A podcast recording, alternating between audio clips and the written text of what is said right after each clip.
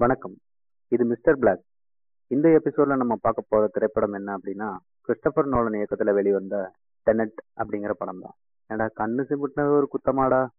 படம் எடுக்கிறதா இருந்தாலும் ஒரு நியாயம் வேணாமாடா? அப்படிங்கிற மாதிரி நமக்குள்ளேயே பல கேள்விகள் கேட்குற மாதிரி ஒரே இடியாப்பச்சிக்கலான ஒரு படமாக தான் இருக்கும் இந்த படம். இந்த படத்தில் அவ்வளோ லேயர்ஸ் வச்சுருக்காரு. இந்த படத்தில் ஃபார்வேர்டில் போவாங்க ரிவர்ஸில் போவாங்க. எதை எப்படி புரிஞ்சுக்கிறது? எதை எந்த கண்ணோட்டத்தில் பார்க்குறது? அப்படின்னு பெரிய குழப்பமா இருக்கும். முதல் முறை பார்க்குற யாருக்குமே புரியாது. அந்த ஸ்டோரியோட அவுட்லைன் புரிஞ்சுக்கிறதுக்கு மட்டுமே நீங்கள் ரெண்டு டைம் பார்க்க வேண்டியதாக இருக்கு. சுத்தமாக சயின்ஸ் கான்செப்ட் தெரியாதவங்க அந்த படத்தில் போய் உட்காந்தாங்க அப்படின்னா பாவம். அவங்களோட கதி வேற லெவலில் இருக்கும். சரி இந்த படத்தை பார்க்க போகிறதுக்கு முன்னாடி நான் சொல்கிற சில கான்செப்டை மட்டும் தெரிஞ்சுக்கிட்டு போய் பாருங்கள் உங்களுக்கு படத்தோட அவுட்லைன் புரியும். அதுக்கப்புறம் இந்த ஆடியோவை மறுபடியும் வந்து முழுசாக கேட்டுட்டு அதுக்கப்புறம் இன்னொரு டைம் போய் பாருங்கள் அப்போ அதில் இருக்கிற லேயர்ஸ் எல்லாம் உங்களுக்கு புரிய வரும். சரி நம்ம டைரக்டா கண்டென்ட்டுக்குள்ள போகலாம் நீங்கள் கேட்டுக்கொண்டிருப்பது நாகரீக ஜோக்கர்ஸின் கிறுக்கு கம்யூனிட்டிஸ்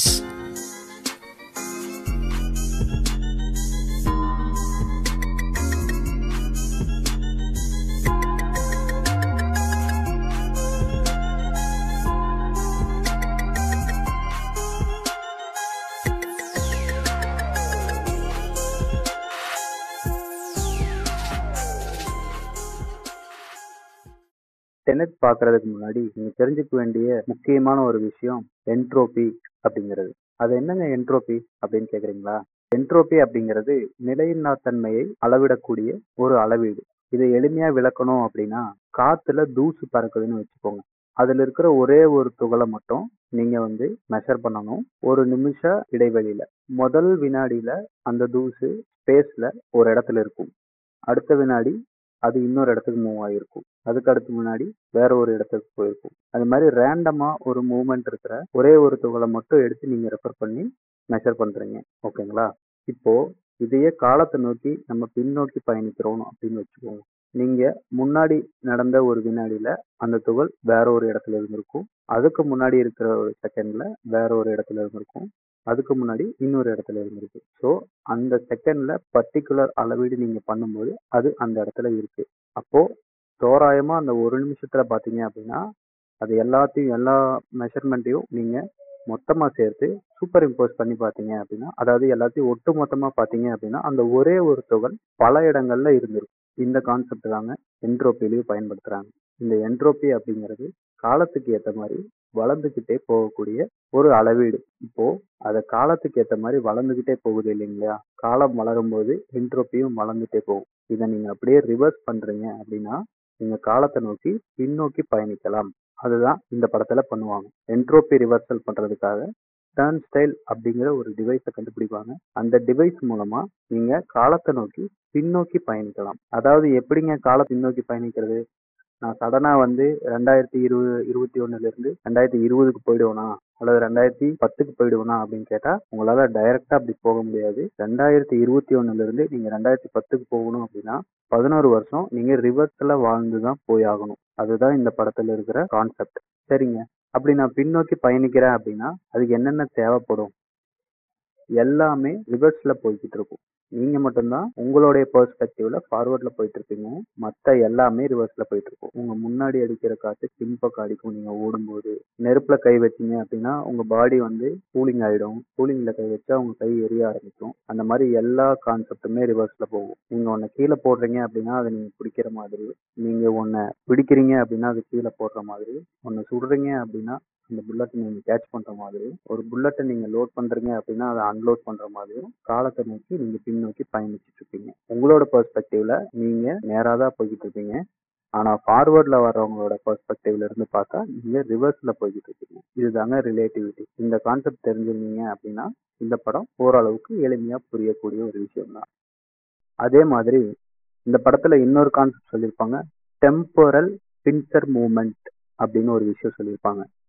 இந்த டெம்பரல் பின்சர் மூமெண்ட் அப்படிங்கிறது என்னன்னா இந்த என்ட்ரோப்பியை ரிவர்ஸ் பண்றது மூலமா நம்மளால காலத்துல பின்னோக்கி பயணிக்க முடியும் இல்லைங்களா?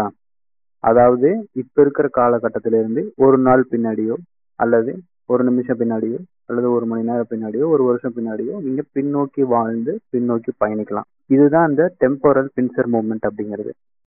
இந்த என்ட்ரோபி பார்த்தோம் இல்லையா? இதை வந்து நம்ம ஒரே ஒரு துகளுக்கு மட்டும் நம்ம அப்ளை பண்ணி பார்த்துருக்கோம். அதாவது ஒரு துகளினுடைய ரேண்டம்னஸை அளவிடக்கூடிய ஒரு அளவீடாக நம்ம பார்த்துருக்கோம் இந்த என்ட்ரோப்பியை இதையே வந்து ஒரு உலகத்தினுடைய அளவில் பாருங்க.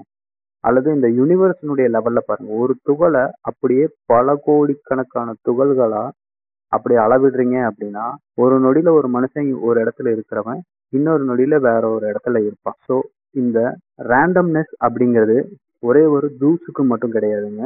நம்ம ஹியூமன்ஸ்க்கும் தான் இது அப்ளிகபிள் நம்மளும் இந்த பிரபஞ்சத்தினுடைய ஒரு துகள் தான் அப்படிங்கிறப்போ உங்களுக்கு இந்த என்ட்ரோபிங்கிறது ஈஸியாக விளக்கமாக புரியும்.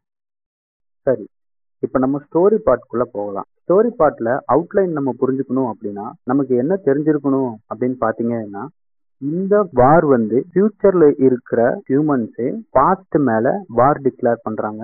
அது வேர்ல்டு வார் த்ரீ மாதிரி சொல்றாங்க. இது ஏன் இவங்க வந்து ஃபியூச்சர்ல இருக்கிறவங்க பாஸ்ட் மேல வார் டிக்ளேர் பண்றாங்க அப்படின்னா ஃபியூச்சர்ல குளோபல் வார்மிங்னால கடல் மட்டம் உயர்ந்துருது அதனால அந்த பூமி வாழத்தகுதி தகுதி இல்லாத ஒரு கிரகமா மாறிக்கிட்டு இருக்கு.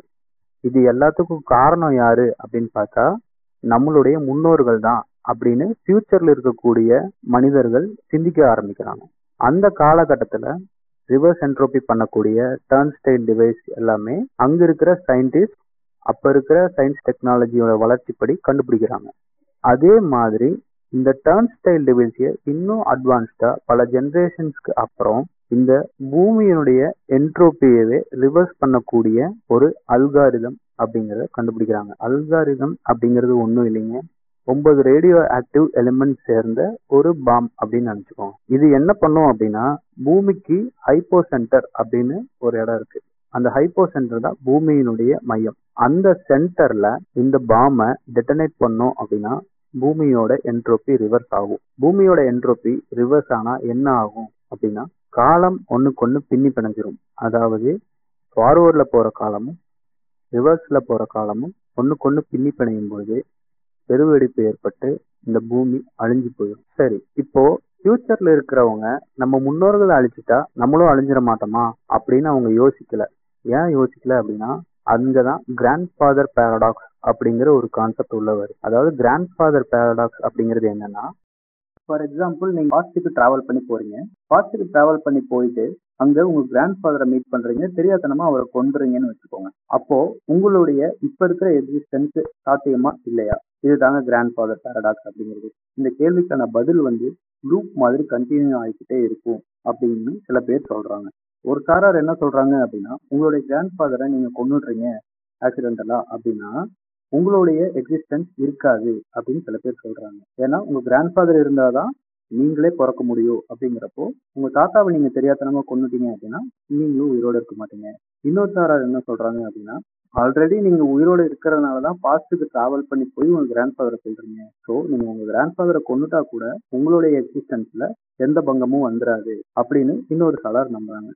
இதுக்கான ப்ராப்பரான விடை இன்னும் கிடைக்கவே இல்லை அப்படிங்கிறது தான் உண்மை. இப்போ இதே தான் நம்ம டெனட் மூவிலையும் யோசிக்கிறாங்க. ஃபியூச்சர்ல இருக்கிற ஒரு குரூப் என்ன பண்றாங்க அப்படின்னா நம்மளுடைய முன்னோர்களை நம்ம அழிச்சிட்டோம் அப்படின்னா நம்ம எப்படியும் ஆல்ரெடி உயிரோட இருப்போம். ஸோ நம்மளோட எக்ஸிஸ்டன்ஸ் சாத்தியமாகிட்டு அப்படிங்கிறப்போ இந்த உலகம் நமக்கு த- தகுந்த மாதிரி மாறுறதுக்கு சான்சஸ் இருக்கு. இன்னொரு சாரார் என்ன நினைக்கிறாங்க அப்படின்னா நம்ம முன்னோர்களை நம்ம அழிச்சிட்டோம் அப்படின்னா நம்மளும் அழிஞ்சிருவோம் அப்படின்னு அதை தடுக்க பாக்குறாங்க இந்த தடுக்க பாக்குற குரூப் தான் டெனட் அப்படிங்கிற ஒரு ஆர்கனைசேஷன் சரி இந்த படத்துக்கு நோலன் ஏன் டெனட் அப்படின்னு பேர் வச்சாருன்னு பாத்தீங்கன்னா டெனட் அப்படிங்கிறது பாலிண்ட்ரோம் அப்படிங்கிறது எல்லாருக்குமே தெரியும். அது முன்னாடி படிச்சாலும் ரிவர்ஸ்ல படிச்சாலும் டெனட் அப்படின்னு தான் வரும். இன்னொரு ஸ்பெஷாலிட்டி என்ன அப்படின்னா கிளைமேக்ஸ்ல பாத்தீங்கன்னா டெம்பரல் பின்சர் அட்டாக் அப்படின்னு சொல்லிட்டு ஒரு மிஷன் டென் மினிட் மிஷன் இருக்கும்.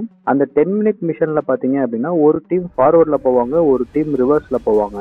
அவங்களுக்கு டைமிங் பார்த்தீங்கன்னா zero to ten clock set பண்ணியிருப்பாங்க இன்னொரு டீம் பார்த்தீங்கன்னா ten to zero clock set பண்ணியிருப்பாங்க அவங்களுடைய வாட்ச்ல அதுதான் அந்த டென் அப்படிங்கிறத ரிவர்ஸ் பண்ணீங்க அப்படின்னா நெட் அப்படின்னு வரும். இது ரெண்டையும் கம்பைன் பண்ணினா டெனெட் அப்படின்னு வச்சிருக்காரு. இந்த டெனட் அப்படிங்கிறது பார்த்தீங்கன்னா கொள்கை அப்படின்னு ஒரு அர்த்தத்தையும் கொடுக்குது. இந்த படத்தை எப்படி இவர் மேக் பண்ணாரு அப்படிங்கிறதெல்லாம் பெரிய பெரிய ரொம்ப பெரிய கேள்விகளாக இருக்கு. நிஜமாவே ஒரு ஜீனியஸ்னு தான் சொல்லணும். வேற லெவலில் ஸ்கிரிப்ட் யோசிச்சிருக்காரு.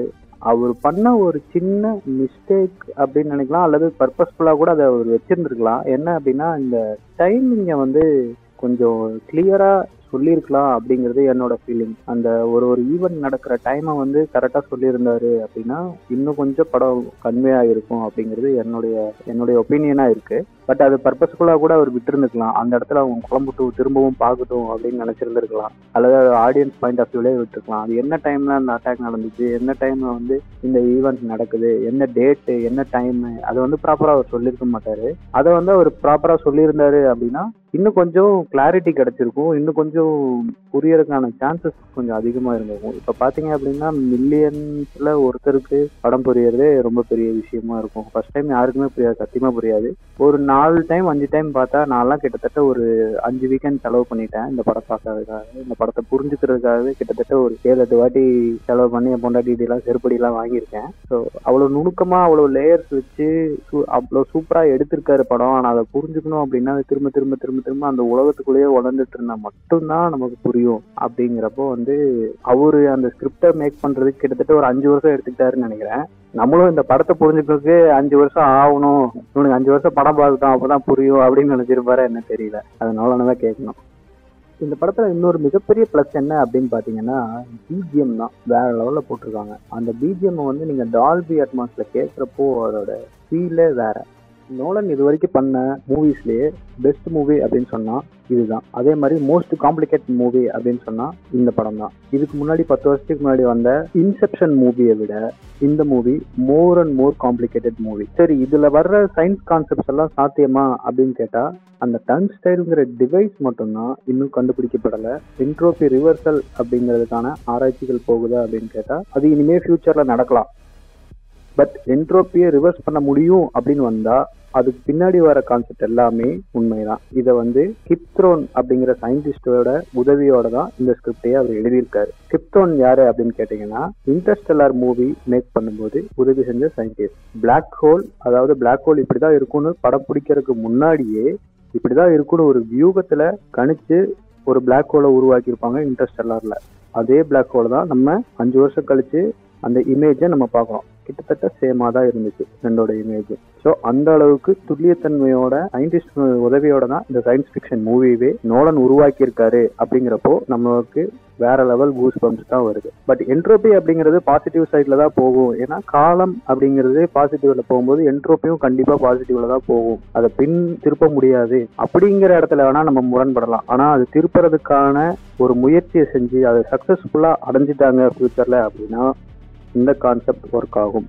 இந்த படத்துல பாத்தீங்கன்னா நீல் அப்படிங்கிற ஒரு கேரக்டர் பாத்தீங்கன்னா ஒரே சமயத்துல நாலஞ்சு இடத்துல இருப்பாரு. நாலஞ்சு விதமா நாலஞ்சு பேரா இருப்பாரு ஒரே சமயத்துல. அதுக்கு என்ன கான்செப்ட் அப்படின்னு பாத்தீங்கன்னா ஸ்காடிஞ்சர்ஸ் கேட் எக்ஸ்பெரிமெண்ட் அப்படின்னு ஒரு எக்ஸ்பெரிமெண்ட் இருக்கு. அந்த எக்ஸ்பெரிமெண்ட் மூலமா அரைவ் பண்ணப்பட்ட கான்செப்டை தான் இங்க யூஸ் பண்ணியிருக்காங்க இது வந்து மல்டிபிள் பேரலல் யூனிவர்ஸ் கான்செப்ட் தான். அதாவது ஒரு யூனிவர்ஸ் ஒரு விஷயம் நடந்திருந்தா அந்த யூனிவர்ஸ் எப்படி இருக்கும் நடக்காம போனா எப்படி இருக்கும் அப்படிங்கிற காம்பினேஷன்ஸ்லேயே பார்த்துட்டே வந்தீங்க அப்படின்னா அந்த மாதிரி பல்லாயிரம் பல கோடிக்கணக்கான காம்பினேஷன்ஸ் இருக்கும். ஒரே டைம்ல எல்லாத்தையும் சூப்பர் இம்போஸ் பண்ணி பார்க்கும்போது. அந்த கான்செப்ட் எல்லாத்தையும் நம்ம பின்னாடி வரப்போற எபிசோட்ஸ்ல நான் நல்லா இன்னும் டீட்டெயிலா விவரிக்கிறேன் உங்களுக்கு. இப்போ ஒரு கிளியர் மைண்ட் செட்டோட இருப்பீங்க. இந்த மைண்ட் செட்டோட போய் இந்த படத்தை போய் பாருங்க. இன்னும் நிறைய கான்செப்ட்ஸ் உங்களுக்கு புரிய வரும். நிறைய கேள்விகள் ஏதும் அடுத்த எபிசோடுக்காக வெயிட் பண்ணுங்க. அந்த கேள்விகள் எல்லாத்துக்கும் பதில் நான் கொடுக்குறேன். உங்களுக்கு ஏதாவது கேள்விகள் கேட்கணும் அப்படின்னு தோணுச்சு அப்படின்னா கிறுக்கு கம்யூனிட்டிஸ் அப்படின்னு சொல்லிட்டு நம்மளுடைய இன்ஸ்டாகிராம் பேஜில் எனக்கு இன்பாக்ஸ் பண்ணுங்க. நான் கண்டிப்பாக உங்களுடைய எல்லா கேள்விகளுக்கும் பதிலளிப்பேன் நீங்கள் கேட்டுக்கொண்டிருப்பது நாகரீக ஜோக்கர்ஸின் கிறுக்கு கம்யூனிட்டிஸ்